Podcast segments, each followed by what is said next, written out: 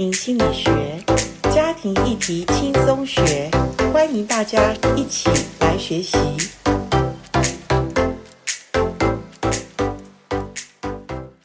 欢迎来到家庭心理学。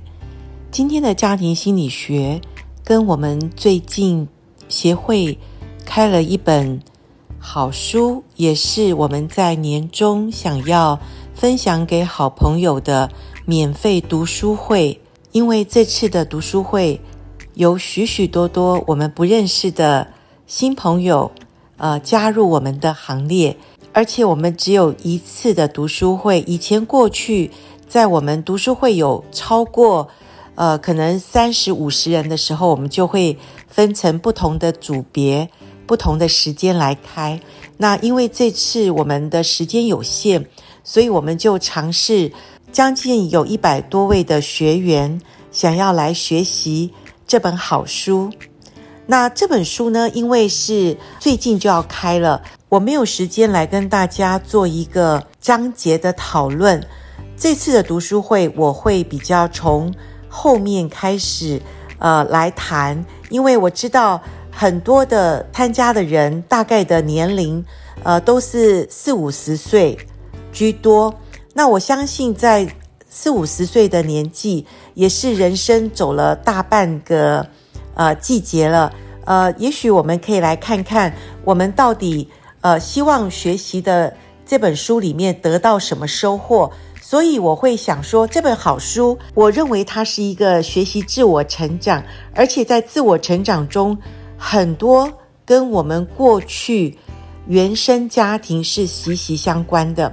也就是我们从怎么样的父母、怎么样的家庭，会影响我们现在的长大成熟的一个成年人的阶段。我自己做辅导做了非常多年，我发现成年人的一些生活当中最直接影响的就是我们过去生命成长的经验。当我们的成长经验，呃，是。非常的匮乏，我也直接讲，就是我们缺乏了所谓完整的一种爱的对待，所以我们就会呃生发出一些生命中的一些问题出来。那我先跟各位参加报名的学员来说一下，我们第一次的读书会，我会专门探讨第十五章跟第十一章。第十五章说，当我们没有长大，我很想跟我们已经四五十岁或者五六十岁的人，我们来探讨一下没有长大的症状是什么。这本书都有写，所以我要求大家，请你参加这七次的读书会，因为它是免费。我们这次也特别要求，呃，你要全程参加，而且你要事先把我们的。范围能够先读一下，这样对于你参加读书会是有事半功倍的效果哦。呃，第十五章我们没有长大的症状是什么？然后什么影响了我们没有长大的一些呃重要的因素？当然我们会借用其他几次，我们细细的来谈。那第十一章说问题在哪里？哦，我觉得。当然，呃，这有点就是跳着读，但是我希望你从开始读到末了。然后，严老师，我在七次读书会，我会假设你已经对这本书有读过了。我们在读的时候，我保证你会有更好的收获。所以，请你一定要事先先预读。那我想，我们参加读书会的人都是成年人，我们都有一个。期待就是我把过去有的经验、有的一些呃状况，我能够去呃了解。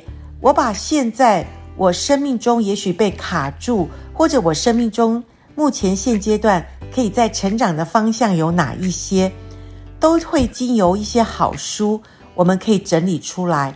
那也就是这本书说，我们都在盘点、存货记忆的呃过程哈。盘点存货，我好喜欢哦。盘点就是看看，double check 一下，诶，我过去的呃一些经验是不是拦阻我呃再继续成长的一个问题？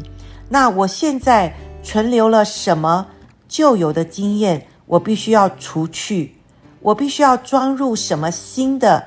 我自己已经是成年人了，我必须为我成长负责。所以我现在有什么存货，我可以好好善加利用，然后把我现在目前有的东西，我可以做一个更好的利用。当然，这本书有谈到一个很重要的观念，就是我们人与人之间，从小到大，我们应该是一个被善待的，也就是说，我们应该是被父母所疼爱的人，我们才比较能够呃，把我们长大之后，我们不论是人际关系，我们跟我们亲密关系，我们比较有好的连结。当我们有好的连结的时候，我们才能够清楚地分辨与别人的健康关系。简单的讲，这本书有讲一句话，叫做“我们如果连得好，我们就分得开”。可是我知道很多人哈，连我自己过去也是这样。呃，我没有一个一个健康的家庭，原生家庭的时候，呃，我不知道什么是爱，所以呃，人生茫茫大海。在恋爱中，我找了一个想要呃满足我过去我原生家庭得不到的爱，殊不知两个人都是讨爱的人，两个人都是残破的人，所以两个人进入婚姻以后，当然更是需要怎么样？呃，互相的去疗伤。可是如果一个没有能力的人，我们怎么可能给出别人要的东西呢？所以，呃，我觉得我在读这本书，在带各位要再一次读这本书的时候，呃，我会用比较实际的状况，以及我们来讨论看看，我们现阶段我们被卡住的是什么？那这个被卡住，一定跟我们过去我们的经验，那个经验当然可能是呃受伤的经验，不好的经验。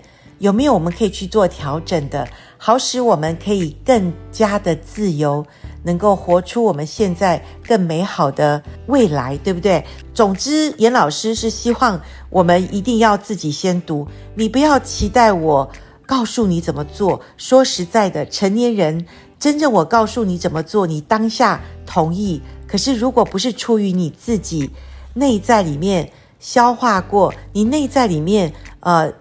真正从心里面能够认同的，我觉得你还是不能够从头脑里面去学习，因为头脑装了太多东西了，没有消化过的东西，或者没有自己亲身经验走过的，其实往往呃都还是会再回去一遍，再重新学习的哦。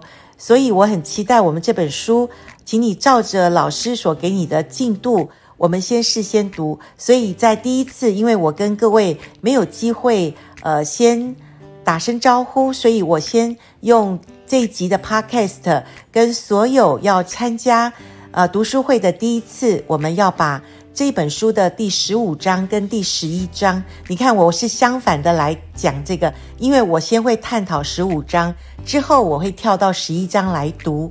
那我希望我们真的是能够更多的。能够去学习了解自己，知道自己。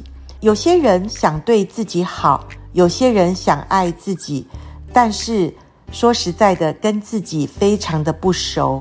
也就是说，说起来问他你喜欢什么？呃，你不喜欢什么？你欣赏什么事物？诶，你喜欢听的是什么歌？你关注自己当下的自己，呃，是什么样的一个状况？有的时候，这样子问别人，可能他还答不出来。所以我发现，我们很多人是跟自己非常的远，还不太了解自己心里面真正要的是什么。所以我希望我们在读这本书的时候，我们从自己开始了解自己，面对自己。所以，我们基督徒不是在逃避自己的事，管别人的事。我们基督徒更是应该去面对、专注自己应该要负责的事，然后我们也给予别人最大的自由。有的时候，我们是真的是自己的事啊，呃，不想去面对，我们去好像做一些比较有成就的事，让我们自己觉得比较发光发亮。可是我可以跟你讲，呃，这样的一个生命的成长，不会继续的满有基督荣耀的一个生命，因为基督的生命先从破碎自己，先从自己出发，了解自己。所以耶稣在地上告诉法利赛人、文士，告诉所有门徒，我们当做的是什么？第一诫命是爱主，其次相仿是爱人如己。各位，这个我。